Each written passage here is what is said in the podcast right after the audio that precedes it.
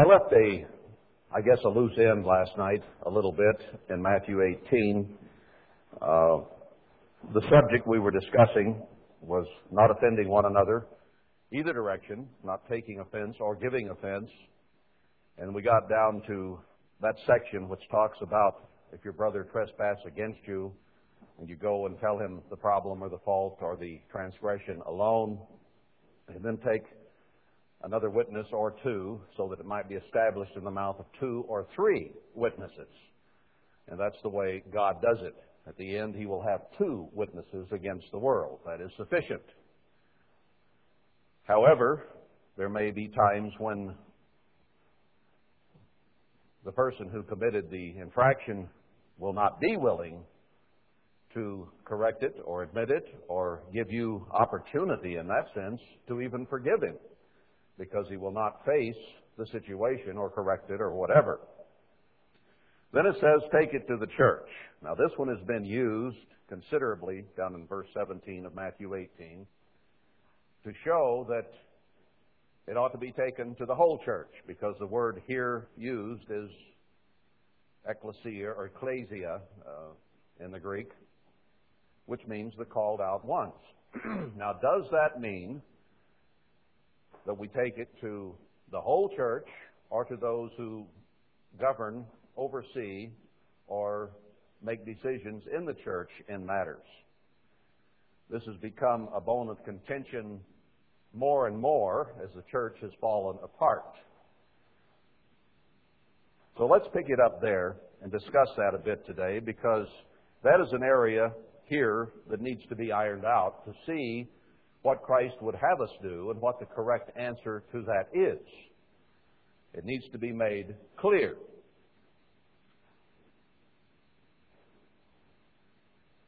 Verse seventeen, and if he shall neglect to hear them, tell it to the church. But if he neglect to hear the church, let him be unto you as a heathen man and a publican. So, if this individual would not listen, he was to be declared a heathen and a publican. That's pretty serious, isn't it? He's not willing to repent, not willing to change. When it is brought to whomever it was brought to here, he is to be put out, become as a heathen, not to be a part anymore. Let's continue in the context.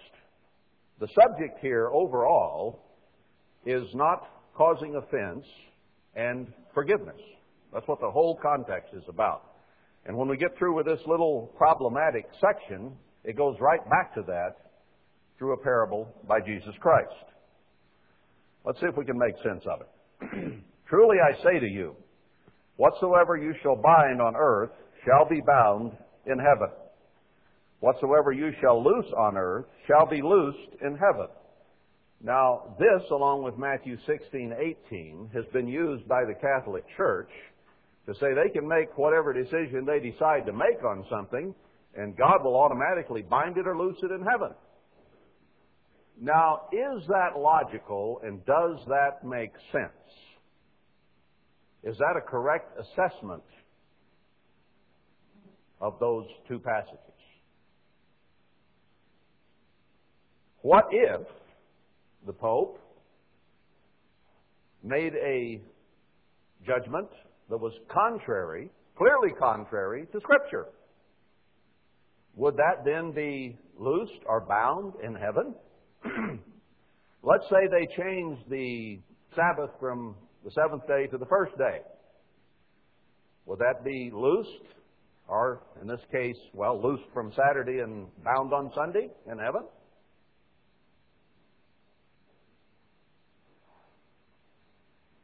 I think we would all say, no, we're not Catholics. Now, what if in the Church of God a judgment was made contrary to Scripture?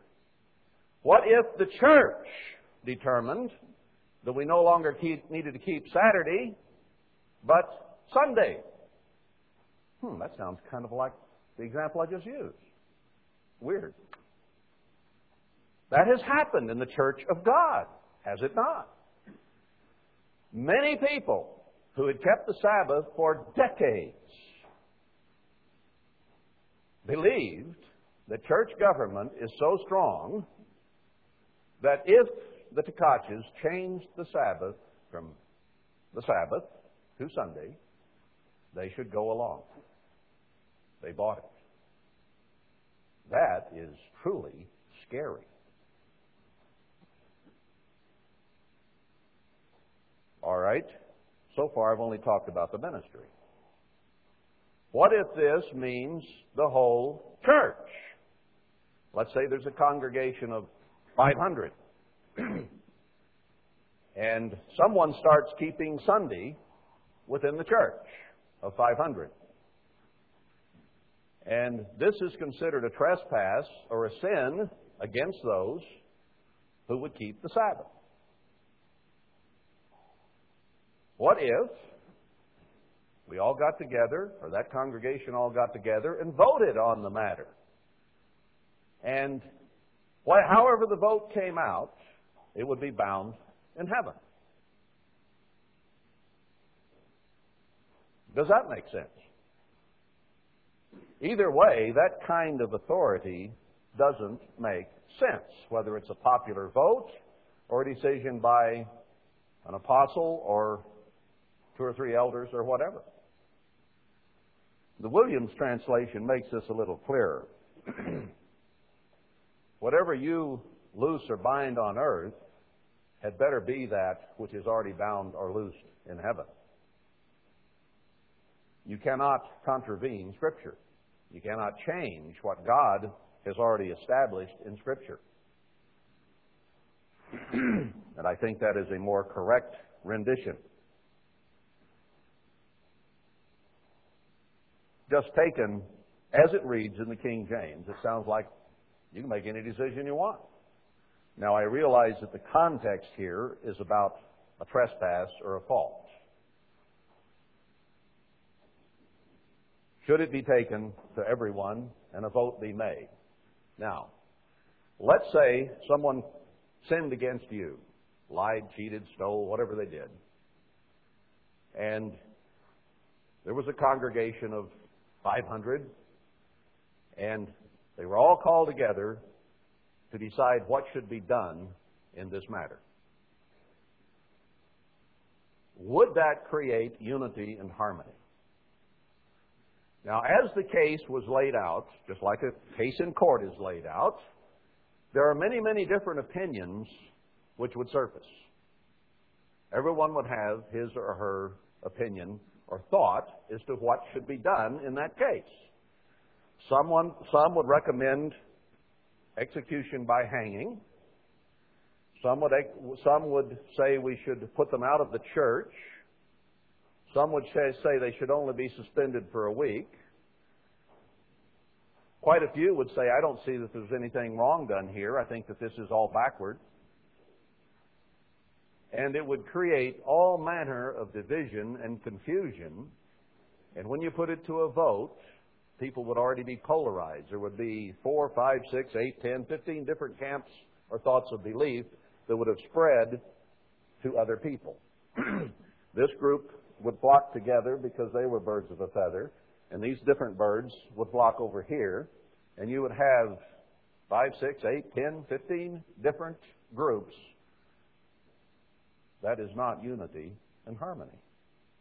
The obvious fruit of that kind of thing is not something that is good, nor is it something historically that God ever, anywhere in history, has done. There is no place in the Bible where anything was ever put to the people, be it the congregation of Israel or the church, for a vote on how it should be handled. You cannot find an example of that. It just isn't in there. So this one may be a little bit unclear to some in the way that is written. But can you turn the evidence of everything that God has written from Genesis to Revelation and throw it out the window because this might be a little bit unclear in the way that it is written as to whether this is talking about the whole congregation or those who oversee, guide, direct, preach, and teach to the congregation.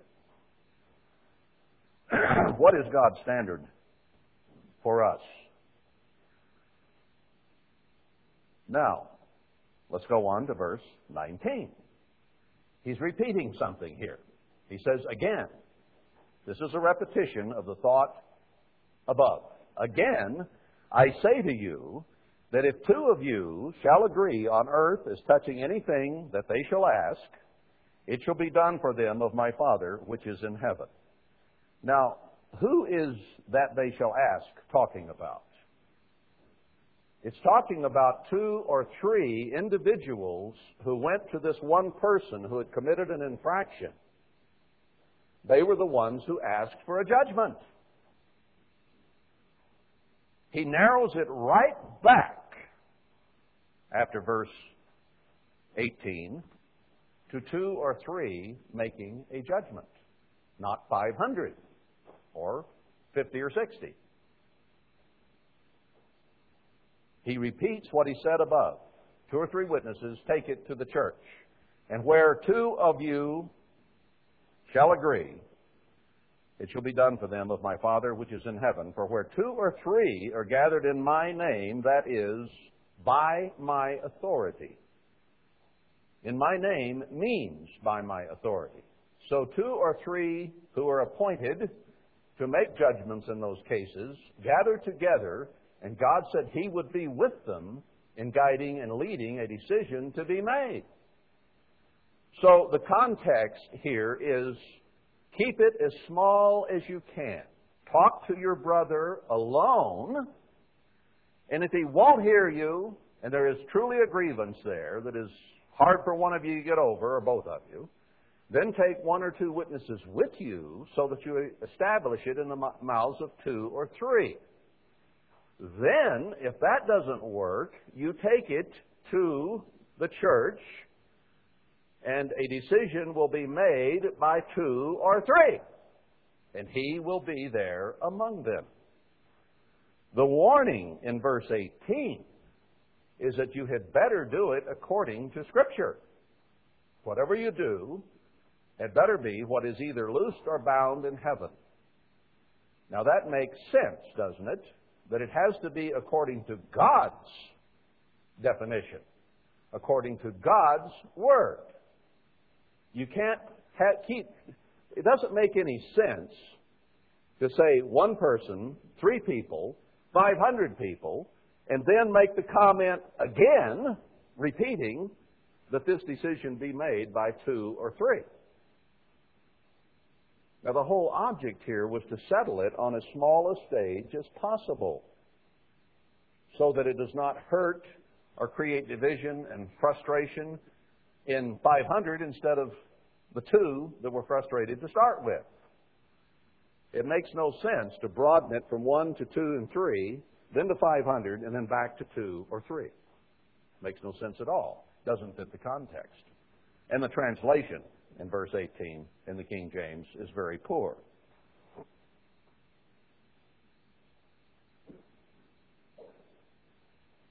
And in that, you can have unanimity.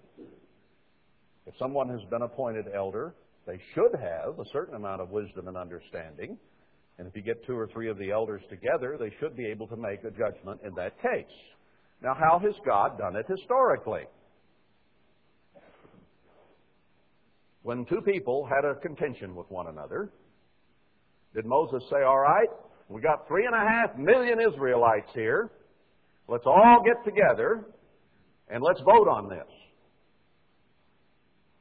How long would it take to poll three and a half million Israelites? You'd have to take them all. If that's the form of government that you had, you would by necessity have to take the vote of everyone. It would not be fair to only take the vote of one million. It would have to be a true majority. Now, we're told that they were lined up to see Moses, and though he made judgments from day to night, and into the night perhaps, he simply could not handle the caseload. Israelites must have quarreled a lot, and sinned a lot against each other. Hmm. Interesting revelation.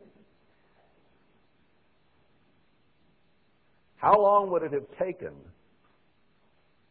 on each one of those cases to get three and a half million? I'm just picking that number out of the air. We've assumed there could be a, have been that many, two, three, four million. No difference here, in case you get hung up on details. How long would it take to poll all those people on each case that came up? How long does it take to count electronic votes in this country? And then how long to argue over chads before you can determine a matter? They didn't have electronics. They didn't even have papers and pens for the most part. Scrolls were rare, and feathers and ink were rare. They would have had to have done some kind of voice count throughout all the tribes. It might have taken a day or two or three on each matter. And they were already lined up to the horizon. You know what? The line would have just gotten longer and longer and longer, wouldn't it? Because it took so long to determine each case. God has never, ever done things that way. Now, Jethro looked at the situation and said, Moses, you need help. Appoint some elders, appoint some men of wisdom to handle the lesser cases, and you only handle the ones that are more serious, because he simply couldn't handle the workload. And that was approved. Jesus was not here at some point in time, so he had appointed a body of men as apostles to supervise and administer the church. And as the church grew, there had to be evangelists and pastors and teachers, prophets and so on, to help out. And that is the government that God set up in the New Testament church. It is absolutely undeniable.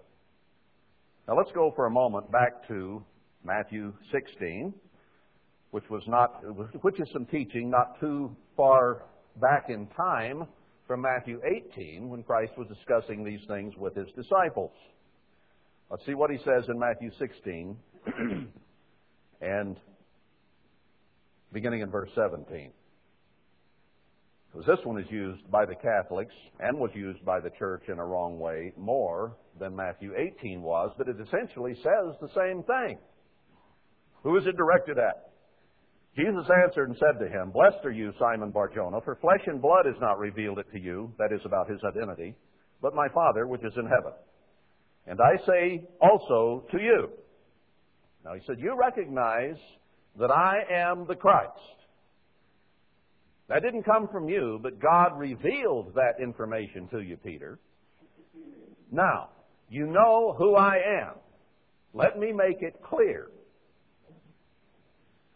I say also to you that you are Peter, and it's been pointed out many times that Peter was Petros, or a small stone, a pebble.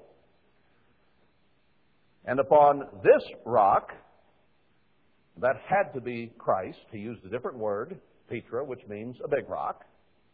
And we find from other scriptures that it's very clear that Jesus Christ is the chief cornerstone, that the church was established on him, not Peter. So this verse itself does not have to stand on its own, because many other verses indicate that Christ was the head of the church and the founder, and it is his church, not Peter's. And the gates of the grave shall not prevail against it. I'm going to build something that cannot be destroyed. Man can't do that. Only God can. Now, and I will give to you. Is he addressing the whole church here? He is addressing Peter in particular here, speaking directly to Peter. He's not speaking to all the apostles, although they were there hearing it, but who later became the physical head of the church. Obviously, Peter. I will give to you, Peter, the keys of the kingdom of heaven. Now to give that man, and he was just a man, and he had been a man who was unconverted and had some strange connections at times. He was going to give him the keys, excuse me, the keys of the kingdom of God. What do keys of the kingdom of God mean? Now, if you have the key to this building, to the doors on it, that's what a key is for, is for a door. What is the purpose of that key? It is to be able to unlock that door and permit access or entry into the building behind the door. That is the purpose of a key. So what Christ was going to give Peter was that which would lo- unlock access to the kingdom of God. That is a pretty serious responsibility. Now, we know in John it says that Christ is the only way, that He is the door, and if you enter in any other way, then you're a thief and a robber. That's very clear. Now, what is the key that Christ just gave Peter? The previous verse. You're the little boy, I'm the big boy. Keep this in mind. I'm giving you information that is important for you to be a part of the kingdom of God and for others who will listen to you to be a part of the kingdom of God. In other words, he was showing Peter that he was the Christ.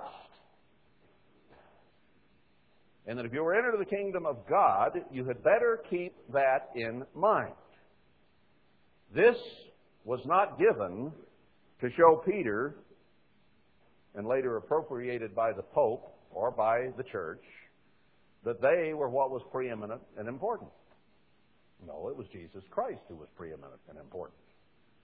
So the flavor here is not that you will be given all authority over everything, but that you had better re- be reminded who is in charge. That is a key to entering the kingdom of God. Just as John said, Christ was the way and the life and the only door whereby the sheep might enter, as John quoted Christ of saying. Now, verse nineteen does not contradict that. I will give to you the keys of the kingdom of heaven. Whatsoever you shall bind on earth shall be bound in heaven, and whatsoever you shall loose on earth shall be loosed in heaven. We have traditionally misunderstood this verse. And what it really says is, whatever you bind and loose had better be that which is already bound and loosed in heaven. In other words, I'm the Christ, this Bible is my word, and whatever you bind or loose had better be according to this book. This is what God has given us to consult in order to make right, wise, holy decisions. Our opinions don't count. Scripture must be applied to be sure what God would bind and what God would loose. Now, He did give certain authority to have different administrations and different ways of doing things, but it always had to be within the confines of Scripture. This is the standard that Christ gave us and the Father gave us, whereby to make decisions. Then charged he his disciples that they should tell no man that he was Jesus the Christ. Why? His purpose was to establish through them a church, and they would have the knowledge which would uh, permit people to become a part of the kingdom of God. They would be given those keys. But it wasn't for general or the general population to know. This was something that was inside information, if you will. Something only they would know about. Now, if he was the Christ, wouldn't he want it known that he was the Christ? Well, obviously not, according to his own words. He was establishing something through these men. And they were the only ones at that point who needed to know.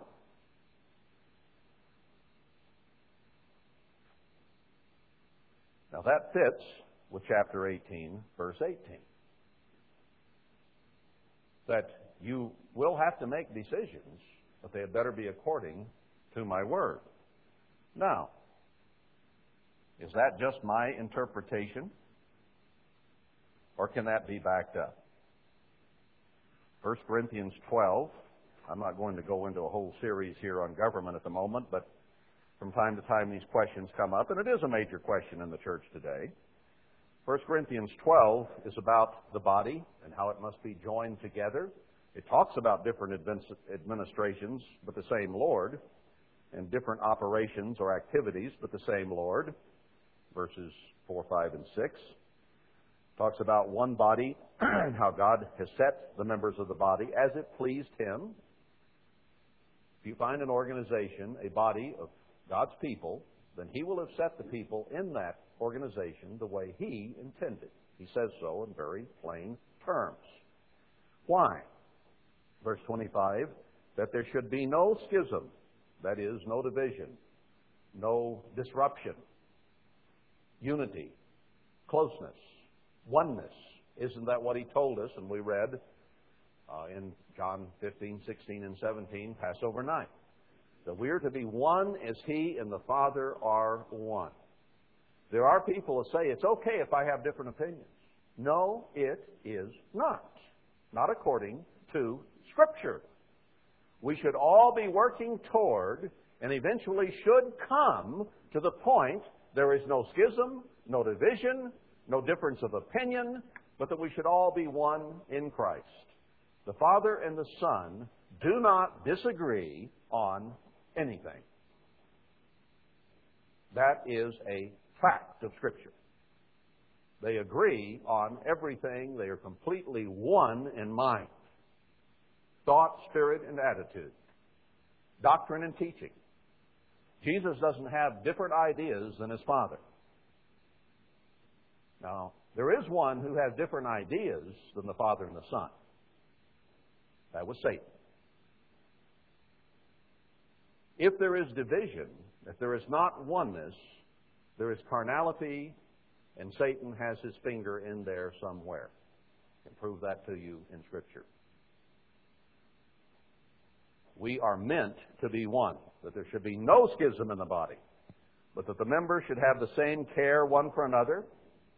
We should love each other equally. There should not be division and favoritism. And whether one member suffer, all the members suffer with it. For one member be honored, or, or one member be honored, all the members rejoice with it. He's saying we're all a body, and that that body has to have harmony. The, the hand simply can't disregard what the brain desires of it.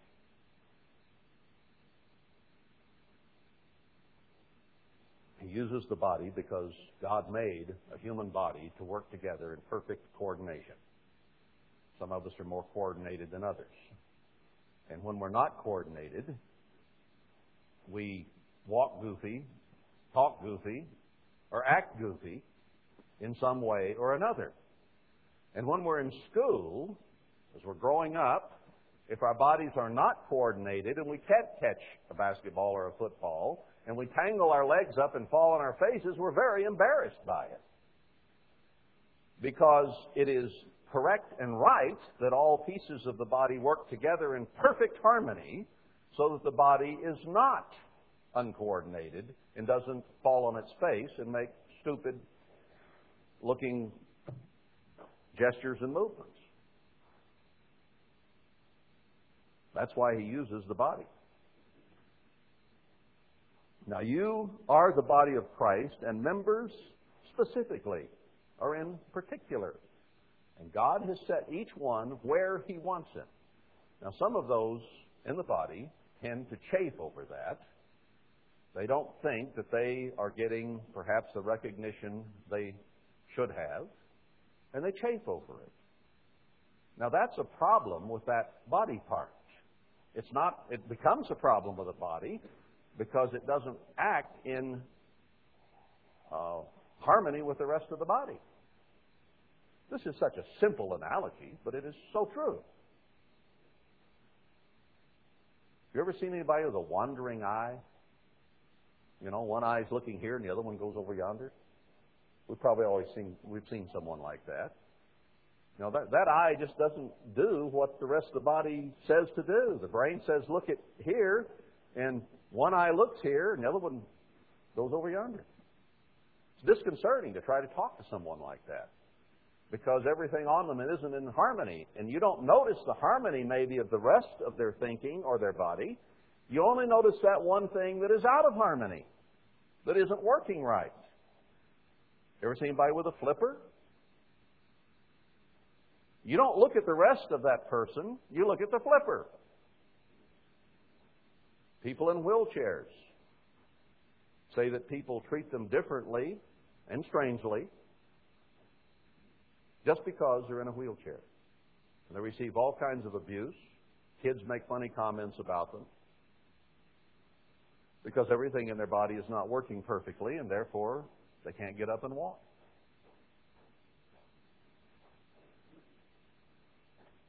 Now, God put us here in positions in particular. And God has set, not man, but God has set in the true church, some in the church, not all, but some, first apostles, secondarily prophets, thirdly teachers, after that miracles, then gifts of healings, helps, governments, diversities of tongues. Are all apostles? Now, people say, well, that doesn't mean just because he says first, second, third, and so on, that there's a hierarchy or an order or rank. But I think it can be proved very easily in the Bible that there is, that the apostle had the highest authority, the highest rank. Christ made those twelve apostles. Did Timothy tell Paul where to go?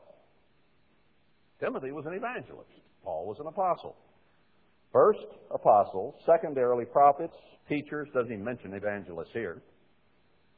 But the rank of evangelist obviously was lower because Paul sent Timothy to Corinth. Timothy did not send Paul. They didn't vote on it. Paul said, Timothy, go to Corinth. Timothy saddled up or bought a ticket on a boat and went to Corinth. Now let's go for a moment to Ephesians four. Verse eleven, he gave some apostles, some prophets, some evangelists, evangelists are included in this one, some pastors and teachers. Now, what was the purpose of that? Was it so that they might appear to be important? No, there was a job that needed done for the perfecting of the saints. Now, if you were put in a position to perfect, to mature the saints, then you must have been put in a place to guide, to lead, to direct, to help the saints become perfect or mature. That's what the book says. For the work of the ministry, a specific job of service and ministry to the church, for the edifying of the body of Christ, to inspire, to encourage, to strengthen, to lead them to be like Christ. Till we all come in the unity of the faith, and of the knowledge of the Son of God, to a perfect man, to the measure of the stature of the fullness of Christ. That is the job of the ministry, to bring the ministry and the children and the people, everyone, to the stature of the fullness of Christ. He is the standard, and God has set those to teach, to preach, to guide, to lead, to exhort, to do everything necessary to bring people to that point. That is the stated purpose here of those offices. Why?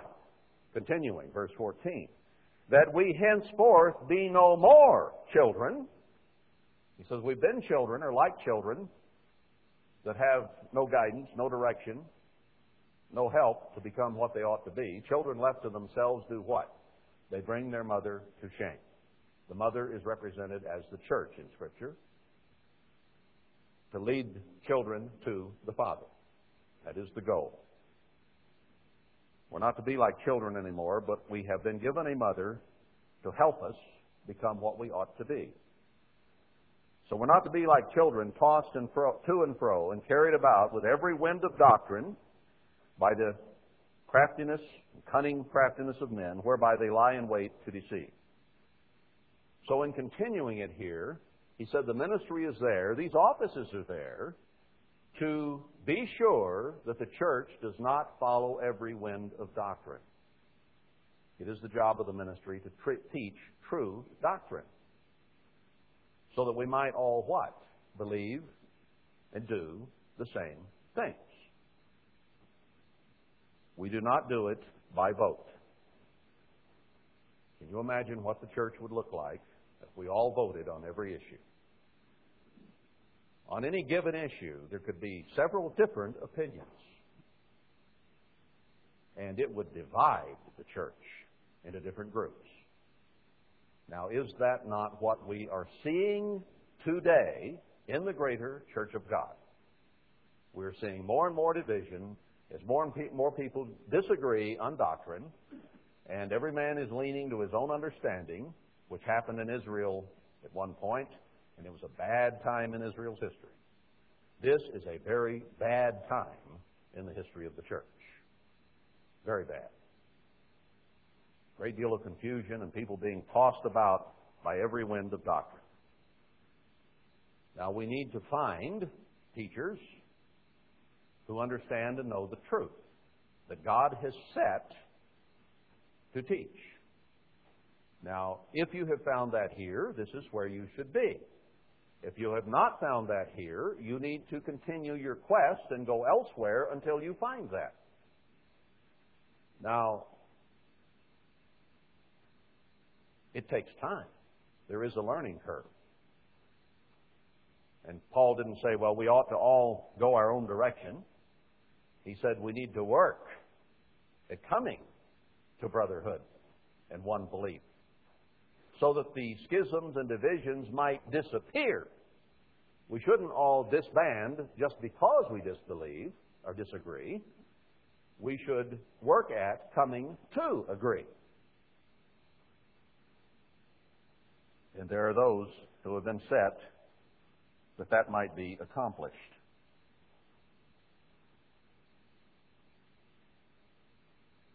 Now let's go to First Corinthians for a few minutes.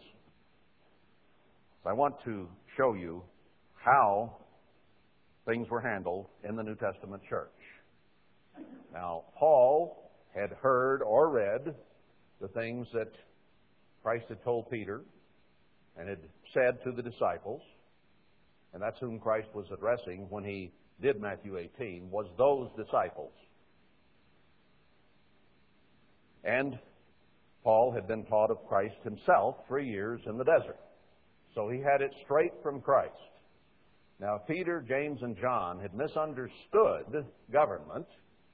You would think Christ would have said, I'm telling you right now, Paul, those guys have it wrong.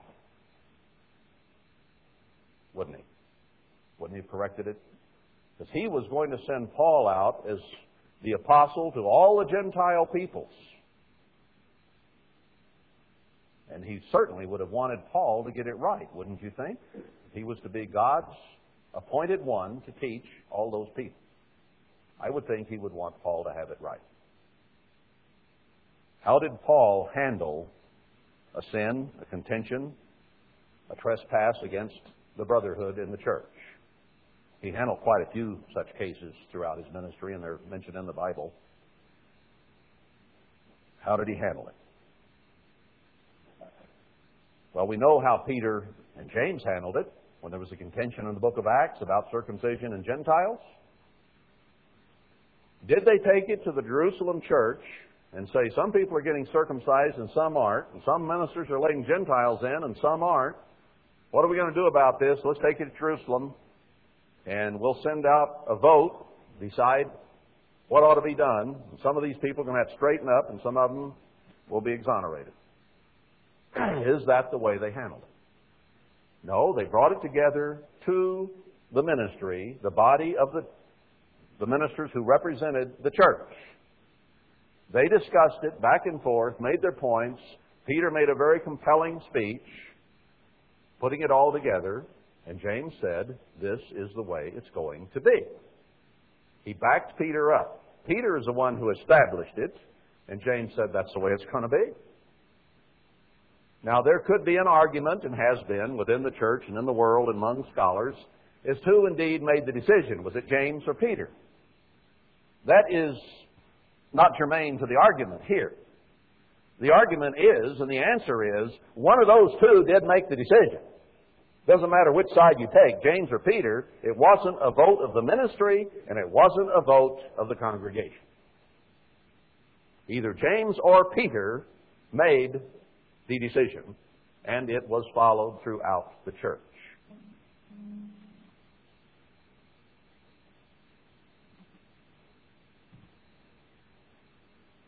So let's go to the book of First Corinthians and see if Paul changed anything in terms of how James, Peter, John, and the other apostles handled issues in the church, or differences in opinion, or, in that sense, sins against each other, because some of these people were really getting upset with one another and felt that the one who let Gentiles in was sinning against him, and sinning against the church, and sinning against God. Now, is that the way Paul handled it, or did he institute something different? All right, here's the first epistle of Paul the Apostle to the Corinthians, and it is a corrective book whereby he corrects many things. Part of it was government, as we've already seen in First Corinthians twelve, that he established there that God had set offices in the church, and he reiterated that in his own hand in the book of Ephesians, which we've already gone to. But let's see how he handled one specific situation. Paul called to oversee a poll of church members in the church. I don't think so. Now, maybe you're reading a modern translation. Maybe it says that in your translation. I don't know. That's another subject. Maybe we can get to that sometime. But these modern translations are not translations. They are Protestant interpretations of the Bible. They are not Bibles. The Living Bible, Bible means book, the Living Book is not a Bible. The New International Version is not a Bible. If you read those exclusively, you do not read the Bible. They are not translations. They are interpretations. The New International Version is the approved translation, quote unquote, of the New World Order. It has the translations that go along with the New World Order. And it will be very much at center in the establishment of their new religion. That's why it's called the New International Version. It is not a Bible. The King James is a Bible. The New King James is a Bible. They have been translated. Now, the Old King James has been translated, or was translated in sixteen eleven, and it has some old words, but they were words that meant different things in that day. For instance, conversation in sixteen eleven meant conduct. It did not mean talking. The language changes over the years. So there are things like that that need to be corrected so that it fits the language as we understand it today. But as far as the translation is concerned, it is essentially correct. But all these new versions have been made by Protestants who thought Protestant and who have injected their Protestant thinking into what is supposed to be the Scripture. And you simply cannot trust them. Now, they've been put in simpler language, the Living Bible. You say, well, that makes things so much clearer. In some cases, by putting it in modern language, it can make the meaning a little clearer. But in some cases, it totally distorts the meaning that was in the Greek or the Hebrew. And we need to understand that. Do not depend on doctrine or teaching with any of these new versions of the Bible. They cannot be trusted any more than Billy Graham can be trusted or any of these Protestant preachers, just the way that it is. So be very careful. Anyway, how did I get over there? Paul, called to be an apostle of Jesus Christ through the will of God. God had placed him there. Christ had trained him. and it was by the will of God, as so stated. Now, why did he say that first? Why didn't he say, "Hi, Corinthians, haven't seen you in a long time. Uh, hope I get over there pretty soon to see you"? That's not the way he opened the letter.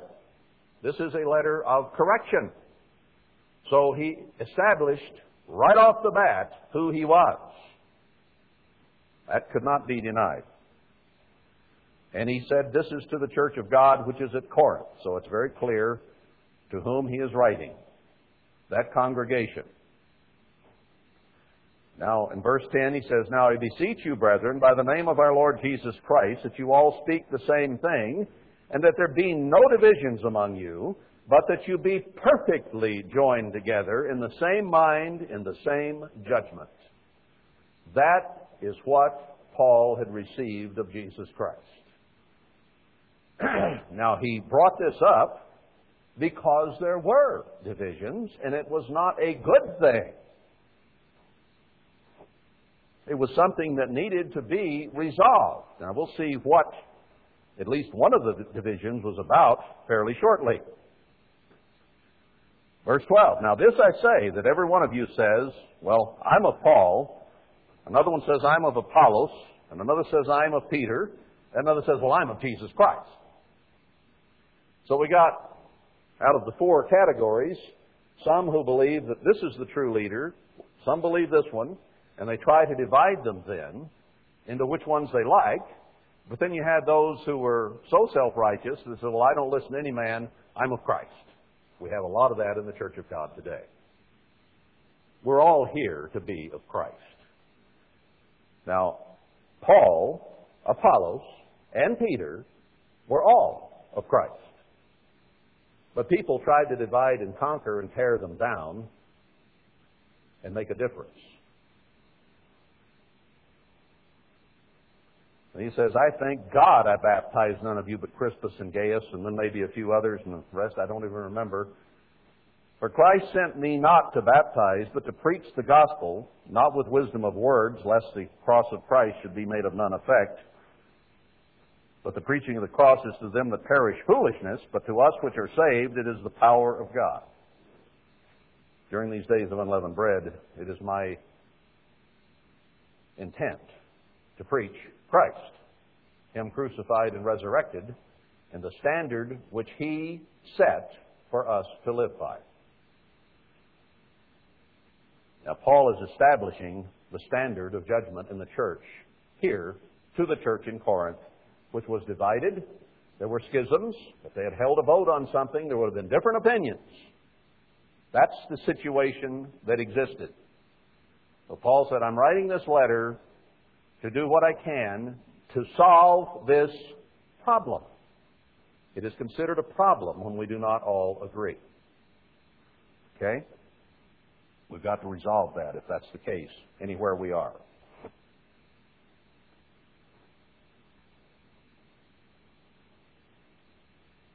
Let's see, verse two of chapter two. "I determined not to know anything among you save Christ and Him crucified, and I was with you in weakness and in fear and in much trembling." He himself recognized his own faults and problems. "My speech and my preaching was not with enticing words of man's women, uh, wisdom, but in demonstration of the Spirit and power." So he came to speak what God put in his mind and heart through the Scriptures and through inspiration, and with power. He was not to be a reed shaken in the wind. The ministry is not to be that way. What did Paul tell Timothy? "Let no man despise you for your youth, but preach with power and strength, and don't let them despise you." Timothy did not instruct Paul again. Paul instructed Timothy, a young evangelist.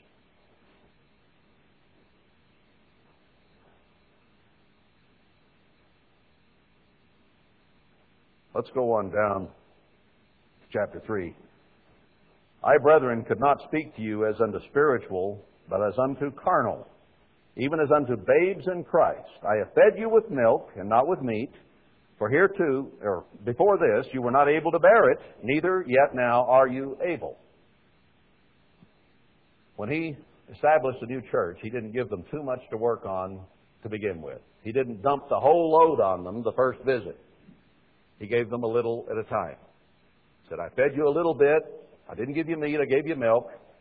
I'd like to give you meat now, but you're still not able to take it.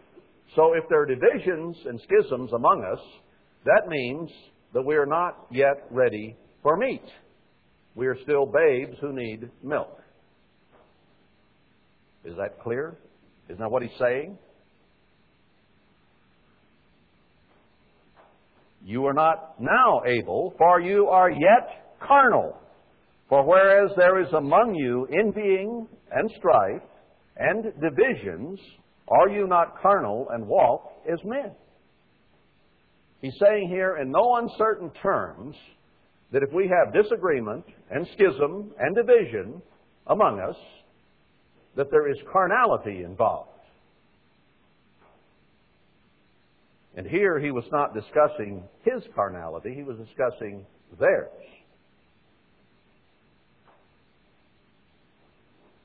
For while one says, I am of Paul, and another, I am of Apollos, are you not carnal?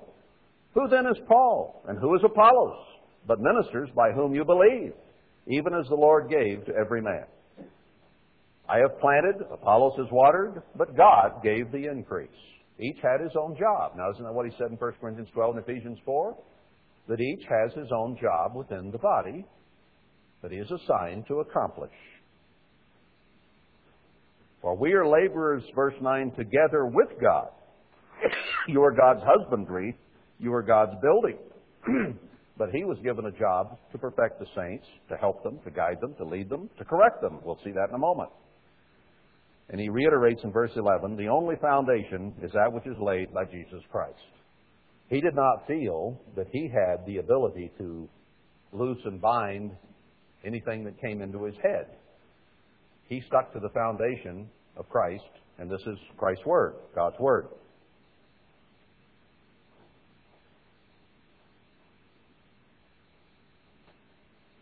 Let's see, let's go on. I just want to, I want you to get an overview here of, uh, of his approach to the problem that he was going to address in a little bit. Verse chapter four, let a man so account of us as of the ministers of Christ and stewards of the mysteries of God. He's saying that the ministry had been given stewardship of the mysteries of God. The Word of God is a mystery to most people. They don't understand it. The carnal mind cannot understand it. The carnal mind is enmity against God, Scripture says. So he had been made a steward of the Word of God, of the mysteries of God, and he had to be faithful in it. Verse three, but with me it is a very small thing that I should be judged of you or of man's judgment. Yes, I don't judge my own self, for I know nothing by myself, yet am I not hereby justified, but he that judges me is the Lord. So you can say what you want about me, and you can make whatever judgment you want, but I know I'm being judged by God, and I'm going to act accordingly to be sure that that judgment is a good judgment. It says, therefore judge nothing before the time, till the Lord comes, who both will bring to light the hidden things of darkness and will make manifest the counsels of the hearts, and then shall every man have praise of God. But in the meantime, we have to have men, since Christ is not here, and men, as priests or as ministers, are a shadow of that which is to come. The foolishness of preaching should not be needed. But because we are not perfect and have not come to the full stature of the fullness of Christ, it is a necessary thing. You chafe under it, you are not yet fully converted. If it bothers you that God has set men to lead, to guide, to correct, and to oversee, and to correct, then you are not fully transformed, you are not fully converted. It's just that simple. It's what Paul says here. It is God's way. It's what God has established.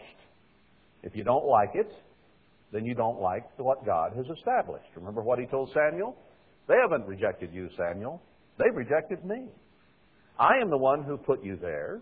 I am the one that gave you that priestship, that authority. And if they won't follow what you say, don't worry about it. It's me. They don't want to obey.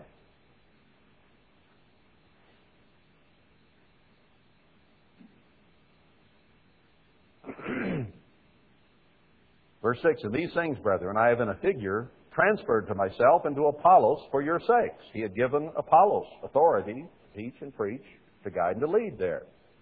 That you might learn in us not to think of men above that which is written, that no one of you be puffed up for one against another. For who makes you to differ from another? And what have you? What do you have that you did not receive? Where did we receive the truth? Did it come from us? No, it didn't. It came from God. It came from the minister he sent, Herbert Armstrong, and those whom he trained. It didn't come from us. There is no one here who came across the truth himself. No one. There is no one in the greater church of God who came to the truth by himself. No one. Oh, there are people who had this element and that element of truth here and there, but no one put it together.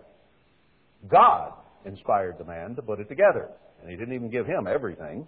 There's still things in this book that Herbert Armstrong did not understand that we're coming to understand now. Herbert Armstrong was never the authority. The Bible always was. And he said over and over, don't believe me, believe your Bible. Now, I'm reading the Bible to you. A lot of people in the Church of God don't agree with these Scriptures. Well, you're just interpreting that. No, I'm not. I'm reading it. So many words he says these things. If you chafe under that, you're yet carnal. That's all. I had to listen to others preach to me before I was ever assigned to preach. If I had chafed under that and said, those guys can't tell me what to do, I would have never been commissioned to preach and teach. Just wouldn't have. So I had to learn from them before I could teach. Now, did they teach me absolutely everything? Not yet. I'm still learning, still digging it out of the Bible. It's not wrong for you to read the Bible. But sometimes we need guidance and direction because we might not get the right things out of it. We might misinterpret some things according to our own viewpoint. So we need those who will rightly divide it and not allow us to be tossed to and fro by every wind of doctrine that might come up.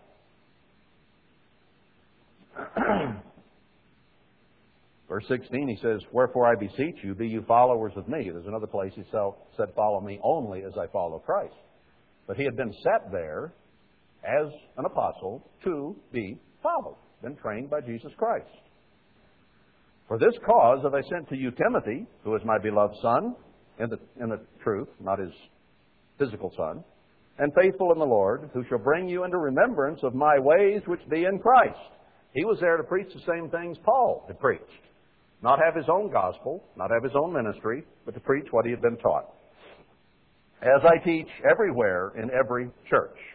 Paul was an apostle assigned to go around and preach in all the churches. Timothy was assigned a particular congregation to back up the things that Paul had come and taught. Now, some are puffed up as though I would not come to you. They don't think Paul will ever come handle this. So they can think what they want. But I will come to you shortly, if the Lord will, and will know, not the speech of them which are puffed up, but the power. For the kingdom of God is not in word, but in power. What will you? Shall I come to you with a rod, or in love and in the spirit of meekness? He says, it's up to you. I'll either bring a, bring a big stick, or I'll bring gentle words. You decide. I will bring whatever is necessary to straighten out the problem that I'm leading up to. Then he addresses the problem. It is reported commonly that there is fornication among you, and such fornication is not so much as named among the Gentile that one should have his father's wife. Now, research has perhaps shown that this was incest, and uh, it was a mother-in-law that the fellow was sleeping with. And you are puffed up and have not rather mourned. Now, this would be a direct violation of the Ten Commandments, of the whole Bible, and all the instruction in the Bible, for what was happening to have been going on. Now, what was their attitude in the Corinthian church? Here you have to kind of understand a little bit about Corinth. It was a very immoral area, and sexual immorality was rampant. It was common. It was accepted. And that's the society they were coming out of. So here they had this fellow that was in the church, And they weren't fully converted yet. They were not fully transformed yet. So you're, they were puffed up about it. And they didn't mourn that he that has done this deed might be taken away from among you. For I truly, as absent in body but present in spirit, have judged already, as though I were present concerning him that has so done this deed. Now, Paul made a judgment from afar and said, this cannot continue. It will not continue. In the name of our Lord Jesus Christ, when we are gathered together in my spirit with the power of our Lord Jesus Christ, to, li- to deliver such an one to Satan for the destruction of the flesh, that the spirit may be saved in the day of the Lord Jesus. Now, Paul did not have them take a vote on this. He said, I have already judged this. This man is out of the church. You make sure he is not physically there. I am concerned about his ultimate salvation, not his sitting in a chair in church today. If he is put away from the church and away, in that sense, from God, Satan has free reign. And that man would have to make some decisions. Will I repent? Will I change? Will I go the way of Satan? Or will I repent and go the way of God? He was left out there alone to make that decision. Why? Because this was a communicable disease. It could have been catching, and especially among a people who didn't have many morals to start with. So he made a decision and laid it on them. Your glorying is not good. Know you not that a little leaven leavens the whole lump? You let this man stay there, and pretty soon you'll all be doing what he's doing. It can't happen. It's got to stop. Now, it had been a private sin that no one had known about. Maybe he could have worked with him and, and brought him to repentance, but everybody knew about it, and they were puffed up about it, and you know, they were kind of laughing about it, you know. To them, it was no big deal.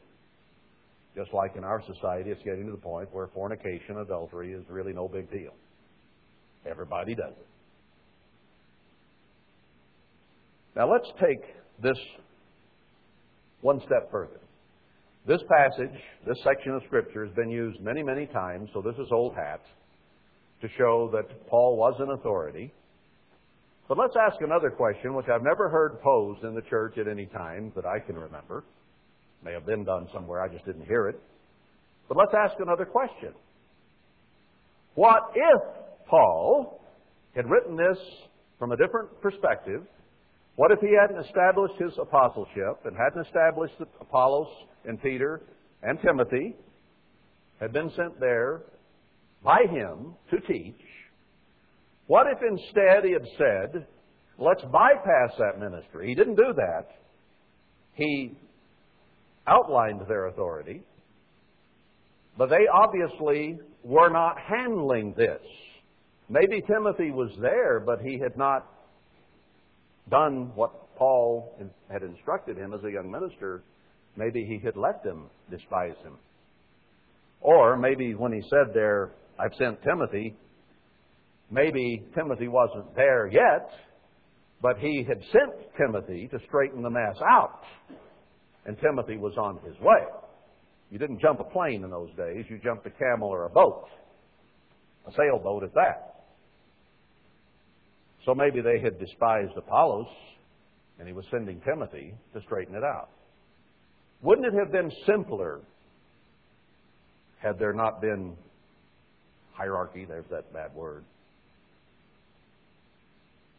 to have simply written them a letter and said, I hear that there's a fellow committing fornication, whatever the specific sin might have been, a sexual sin anyway, and I would like you all to take a vote on this and decide whether he should stay or go. What if he had done that? What, predictably, would have happened? I can tell you what would have happened. Without this background that Paul gave in the first four chapters, had he requested they put it to a vote, they would have voted that this man stay in the church. See that? They were puffed up about it. They thought it was kind of funny or neat that this guy was getting away with it, or something they all wanted to do and maybe were doing. So it wasn't any big deal to them. And had it been put to a vote based on what Paul says about their attitude toward this man, they would have voted that fornication stay in the church. There is no way, based on what Paul says here, that they would have said, put this man out and turn him over to Satan for the destruction of the flesh till he repents. They wouldn't have done it. They thought it was neat. It was cool. It was acceptable. That's the way they thought. Now, Paul called upon his authority that Christ had put in him. He called on Apollos, and he called on Timothy, and then he said, you put that man out from among yourselves. There was no democracy. There was no vote. It was a done deal. So they did it. Then the man repented. Now, once you finally tar someone with a brush, you destroy their reputation by saying that man needs to be turned over to Satan. In a sense, you've pigeonholed him in the eyes of the minds of people. And forevermore, that was the fornicator that Paul wrote this strong letter to us about.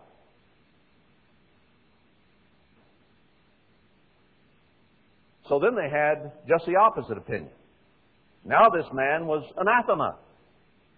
So the man did repent. The man did change his habits. Now he was totally unacceptable to them. Now did Paul, again, in Second Corinthians, when some time had transpired, write to them and say, now take a vote among yourselves as to whether you should readmit this man into the church? No, he did not. He heard reports, ministerial reports, or whatever there might be, that the man had truly repented. He was no longer committing fornication, that he had turned to God, and Paul says, well, this man ought to be forgiven.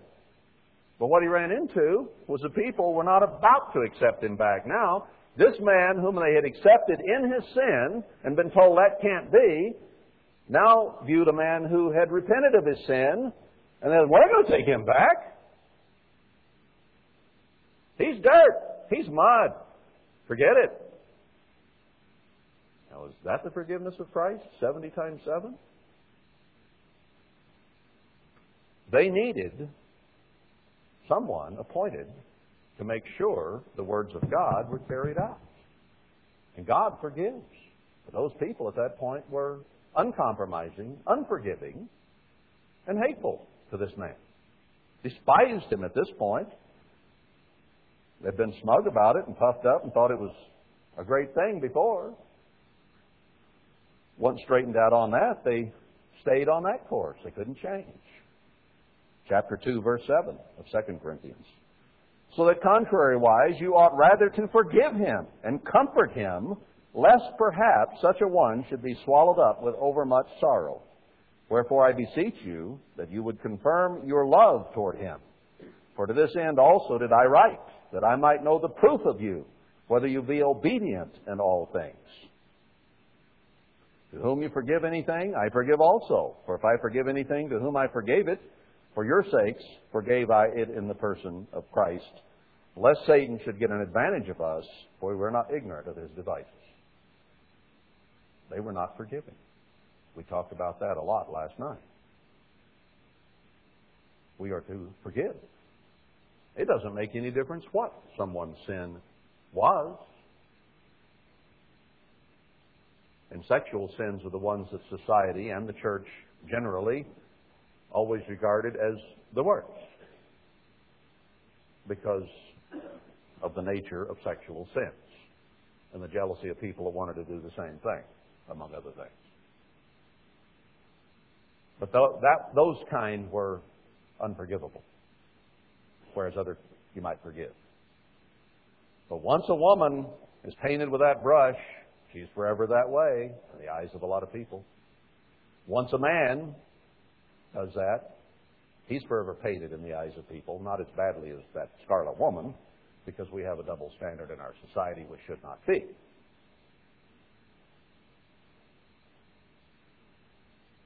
But here Paul told them, you must forgive this person, and it has to be from the heart. Saying, oh, I forgive it, isn't enough. It has to be from the heart. Otherwise, Satan takes advantage of us. So there was no democracy here.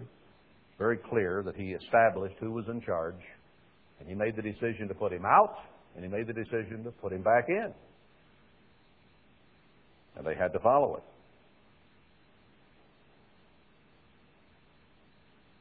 Would democracy have worked there?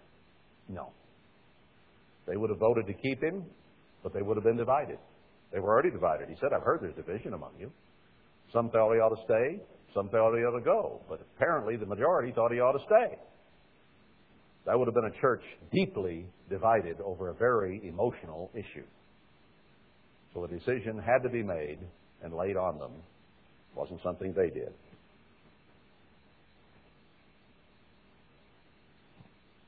That is the standard Christ set.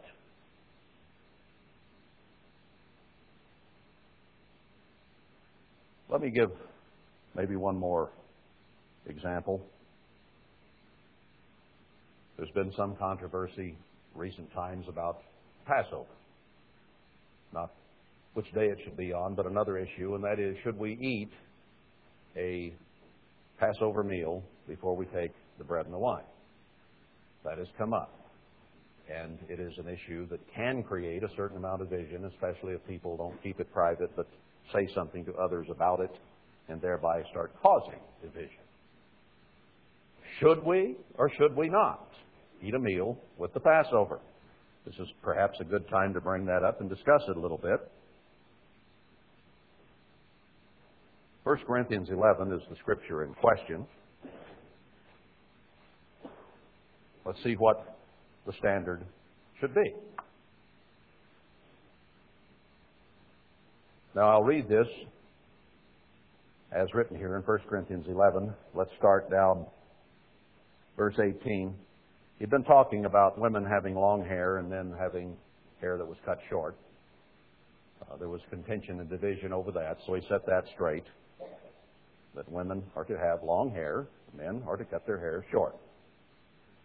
If any man, verse sixteen, seem to be contentious about that issue, we have no such custom, neither the churches of God. He laid down the law on it. It wasn't a matter of voting. It's just the way it's going to be. We don't have any such custom. Forget it. You women want to wear your hair cut short. You men want to wear it long. We have no such custom. It will not be in the church of God.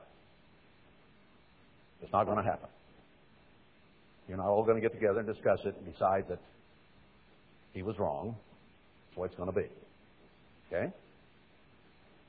Now in this that I declare to you, I praise you not, that you come together not for the better, but for the worse.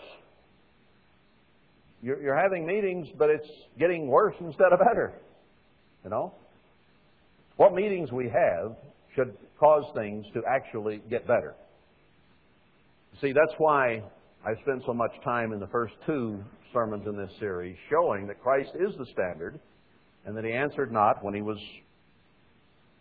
belittled and ridiculed or questioned. But he took it. He turned the other cheek, just as he tells us we should do in Matthew five, six, and seven. He was a living example of that. Now, we've heard, if we've been in the church twenty, thirty, forty, fifty years, many, many sermons about gossip and backbiting. And thirty, forty, fifty years later, we still have a lot of gossip and backbiting. Now, if that is to stop, we have to take it personally. If Laodiceanism is to stop, it must be taken personally.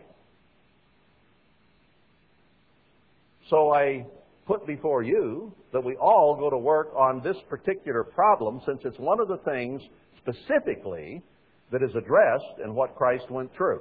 It is one of the major issues that God brings out in Psalm twenty-two, in Isaiah fifty-three, and in the New Testament, about how he reacted to criticism.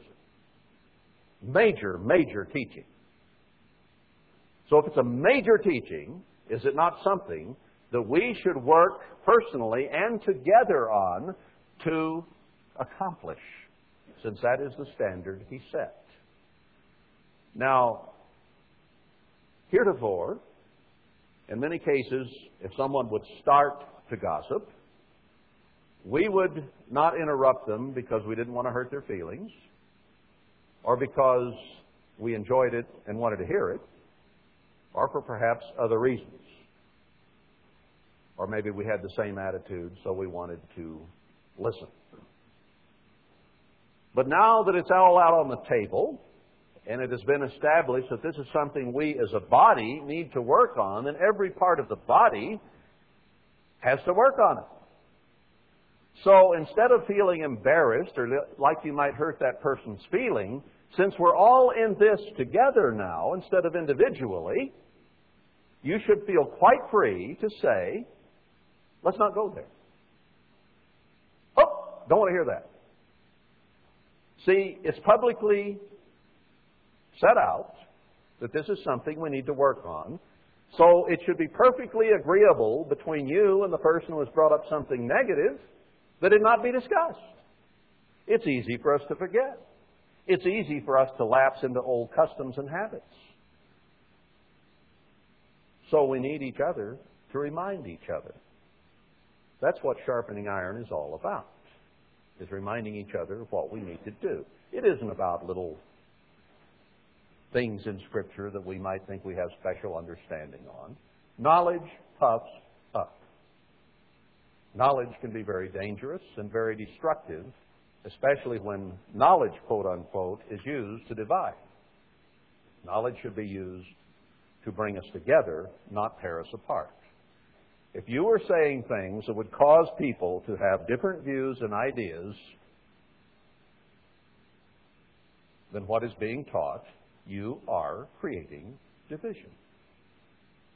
Purely and simply. That's all there is to it. There is a way, if you learn something, to take that something to those who have been designated as teachers and see if it is valid or if it has holes in it, such as the Passover thing. It was brought to me. I saw that it was correct and began teaching it. The order of the foot washing I saw was correct or was wrong, corrected it, and began teaching it. And have done that with quite a few things that people have brought to me. There are other things people have brought to me that I think that I have clearly showed in Scripture were not correct and have rejected and do not teach. Now, if that wasn't sufficient proof for you and you don't agree, then you need to be very, very careful not to cause division and schism in the body, because it would tend to indicate that you might still be carnal and not mature in Christ. Now, I'm not perfectly mature in Christ either, and I am also carnal and human. And there's where the rub comes, because it's so easy to look at a man and say, he ain't no better than I am. Just an automatic human reaction. You know what? I ain't no better than you are. That's just a fact. I fight myself every day to come to bring every thought into the captivity of Christ, and I fail miserably every day. I'm burdened, but not discouraged by my own inability to do these things that we're talking about, which are very basic. But we should uphold one another and help one another. You know, you think you can hide your attitudes that you have sometimes? No, you can't. I've noticed for years and years that it's usually fairly easy to tell when people are negative and they're talking negative and they're having roast preacher simply by the reactions of their children. I've seen that for years and years. Children that were warm and friendly, respectful, become distant, unfriendly, won't speak to you, turn their head and they walk by. It wasn't because I quit bathing. No. Parents had been upset, and parents had been talking to each other or to other people about the negative things that were on their mind in the house, and the children heard it. They said it in front of the children. Or even if the children were playing down the hall or in the other room, the children could still hear it. And as it got louder and louder, they heard it anyway. And their attitude changed and became negative toward the ministry, toward the church, because of all the negativity they were hearing from the parents. So you sit and have roast preacher, you sit and have roast church, and then you can't understand why your kids hate the church and the ministry.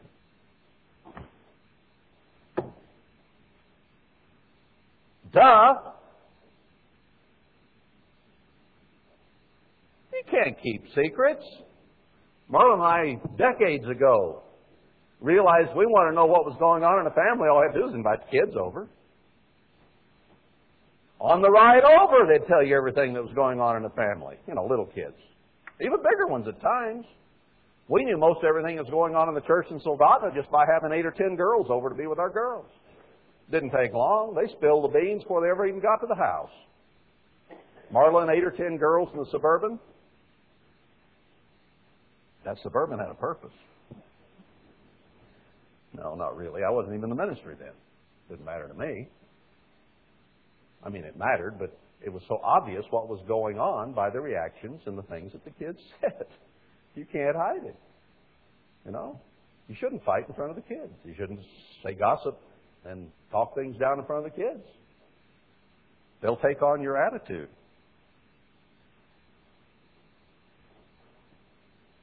Where was I headed? Oh, First Corinthians eleven.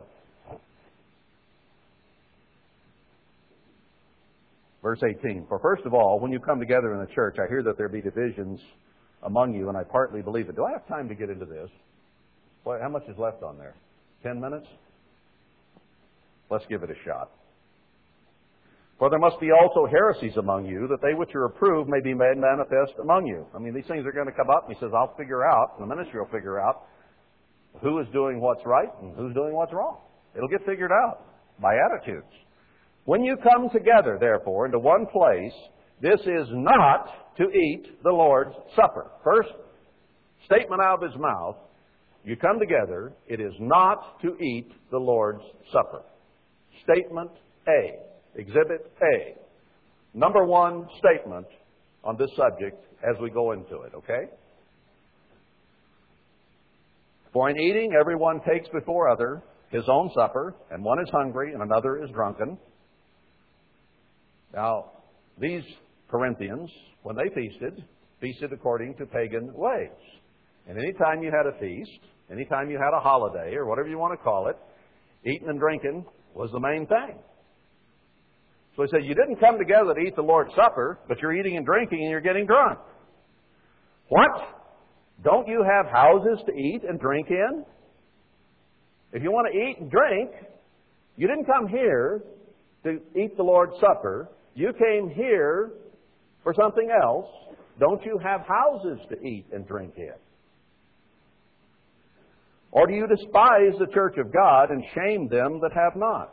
So they were showing respect to persons and doing what they were doing, which was wrong to begin with. They had a lot, they ate a lot. They had a lot to drink, they drank a lot. And they didn't share it with anybody else. Is there anything that says Christ got drunk or ate too much at that last Lord's Supper? No, but that's what was going on here. Excess. What shall I say to you? Shall I praise you in this? I praise you not. For I have received of the Lord that which also I delivered to you. It says, you didn't come here to eat the Lord's Supper, and what you are doing is wrong. Now, I'll tell you what I received directly from Jesus Christ myself in that desert of Arabia. Here it is, boys and girls. That the Lord Jesus, the same night in which he was betrayed, took bread. Doesn't mention anything about a meal. He says, here's what Christ taught me, people. Here's what was important. This is what he passed along. Didn't mention a meal at all. He took bread, and when he had given thanks, he broke it and said, take, eat, this is my body, which is broken for you. This do in remembrance of me. He's already said you didn't come here to eat. And here's what Christ told me to tell you. After the same manner also, he took the cup when he had supped. That shows it was after supper. This is long after all of Matthew, Mark, Luke, and John had been written. And after Christ had eaten, he did this, change the symbols. That shows that that occurred after the meal. Well, it doesn't prove the foot washing at, at this point. No, we don't. Let's don't get into that. Actually, it does. This cup is the New Testament in my blood. This do you as often as you drink it in remembrance of me. For as often as you eat this bread and drink this cup, you do show the Lord's death till he comes. The bread and the wine had to do with the Lord's death. Didn't have to do with a sacrificial lamb. What did that lamb do for the people of Israel all those years? Did it offer them eternal life? Did it offer them forgiveness? No.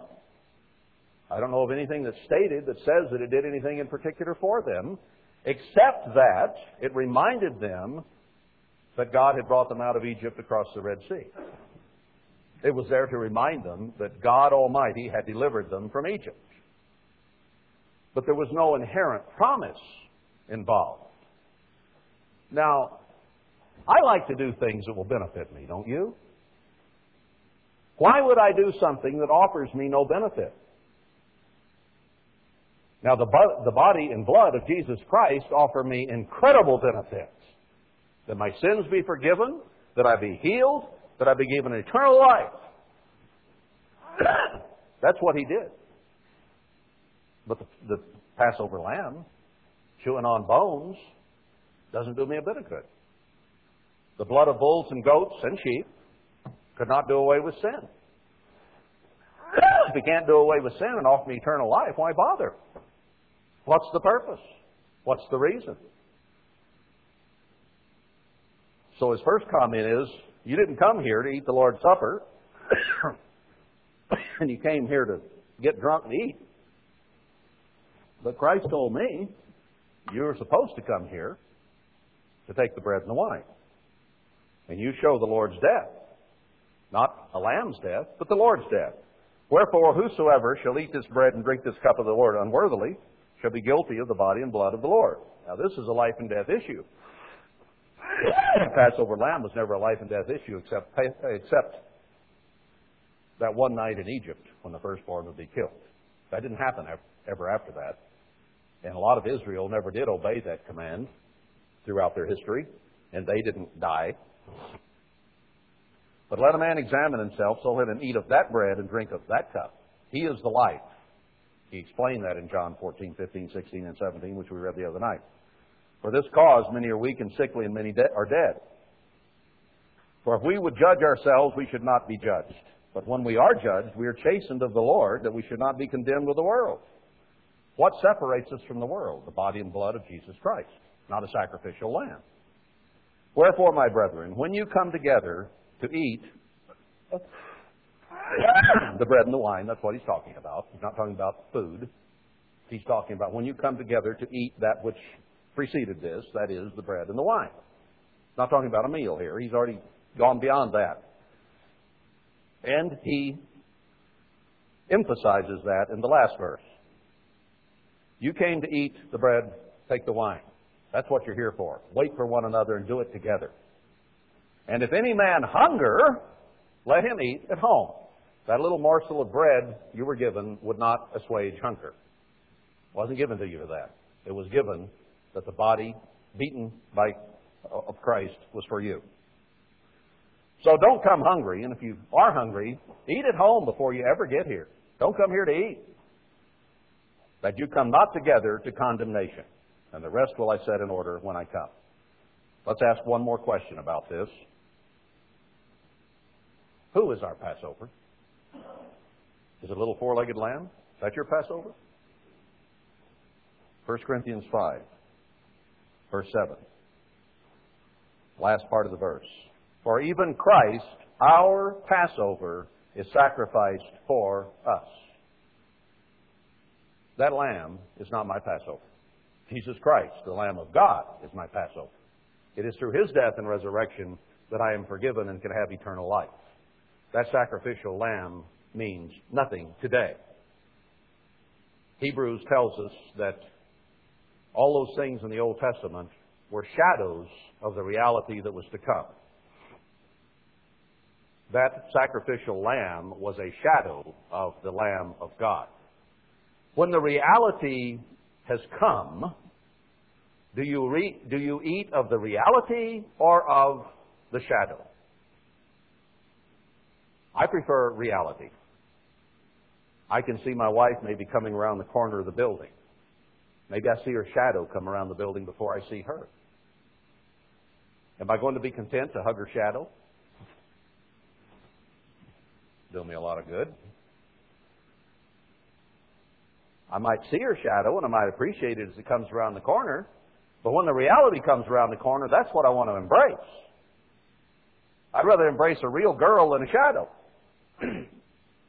And I would rather embrace a real Passover than a shadow of the reality.